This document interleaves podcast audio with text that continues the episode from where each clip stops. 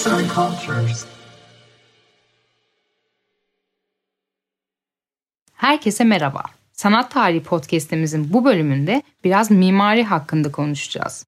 Ne de olsa sanat ile ilişkisi inkar edilemez. Fatih Camii hakkında bilmediklerinizi öğretmeye çabalıyoruz.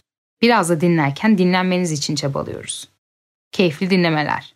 Trilye, Bursa'ya 40 kilometre uzaklıkta Mudanya merkezinin 12 kilometre batısında Marmara Denizi güney kıyısı üzerinde kurulu geleneksel mimari özellikleri ve tarihi kimliği ile açık hava müzesi niteliğinde bir beldedir.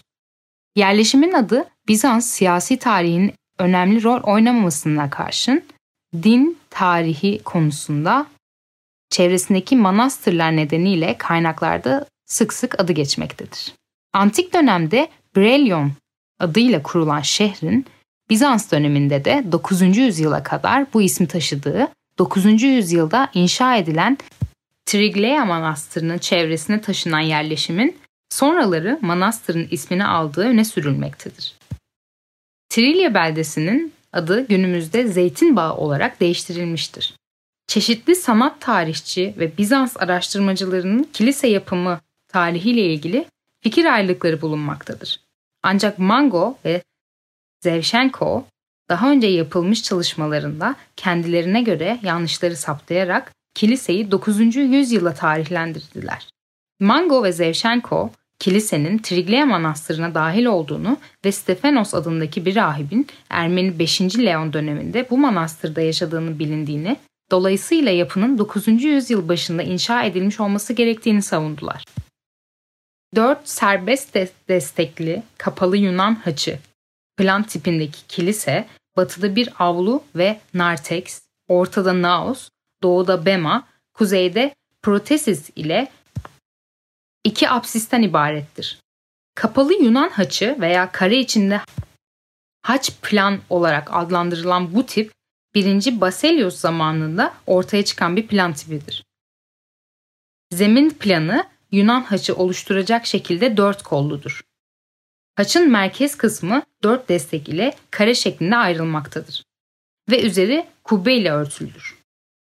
Haçın diğer kollarının üzeri ise genellikle tonozlarla kapatılmaktadır. Çoğunlukla küçük planlı yapılardır. Kilisenin nartex, naos, bema ve protesis zeminlerini birbirinden farklı yüksekliklere sahiptir. Apsis içten yarım daire, dıştan ise üç köşelidir. Yapının içi badanalı, narteksin batı ile güney ve güneybatı köşesi cepheleri sıvalıdır. Çok sayıda onarım geçiren yapının orijinal veya en eski duvar örgüsünü saptamak oldukça güçtür. Yapının beden duvarları ve kubbe kasnağında tuğla, kaba yontu kesme taş, moloz ve taş mermer malzeme görünmektedir. Yapıda tuğla süsleme yalnızca kasnakta görülmektedir. Kasnağın üst seviyesinde iki adet güneş ve bir adet başak motifi gözlemlenebilmektedir. Süsleme için kullanılan tuğlalar özel olarak imal edilmiştir.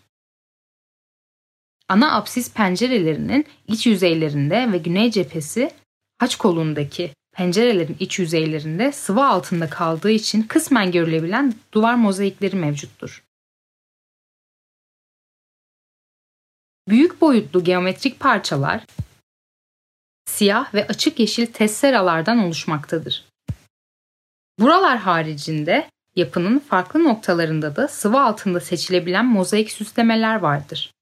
Bunlar 2004 sonrası yapılan onarımlarda gün yüzüne çıkmıştır. Kilisenin yapımında kullanılan sütunlar, sütun kaideleri ve sütun başlıkları devşirme olarak kullanılmış olup aralarında 6. yüzyıla tarihlenenler bulunmaktadır. Sütun başlıklarında monogramların işlendiği görülmektedir. Silmelerde çeşitli geometrik ve bitkisel motifler kullanılarak bu elemanlara hareket kazandırılmıştır. Kapıların lento ve sövelerinde de muazzam mermer işçiliği uygulanmaktadır. 16. yüzyılda satın alınarak camiye çevrilen yapıda Osmanlı döneminden kalma iki adet kitabe bulunmaktadır.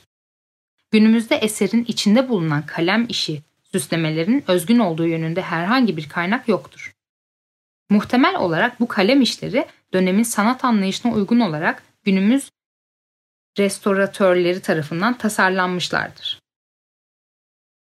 Caminin batı cephesinde avluya girişin hemen yanında yer alan çeşmenin değeri sanat tarihi açısından oldukça yüksektir. Çeşme tam anlamıyla bir Bizans-Osmanlı mimarisi sentezidir. Çeşmenin teknesinde ve ayna taşında Bizans devşirme malzemeleri, kemer içinde de Osmanlı motiflerinin yer aldığı bir taş kullanılmıştır. Yapı, restorasyon ve onarım uygulamalarının ardından günümüzde de cami olarak işlevini sürdürmektedir.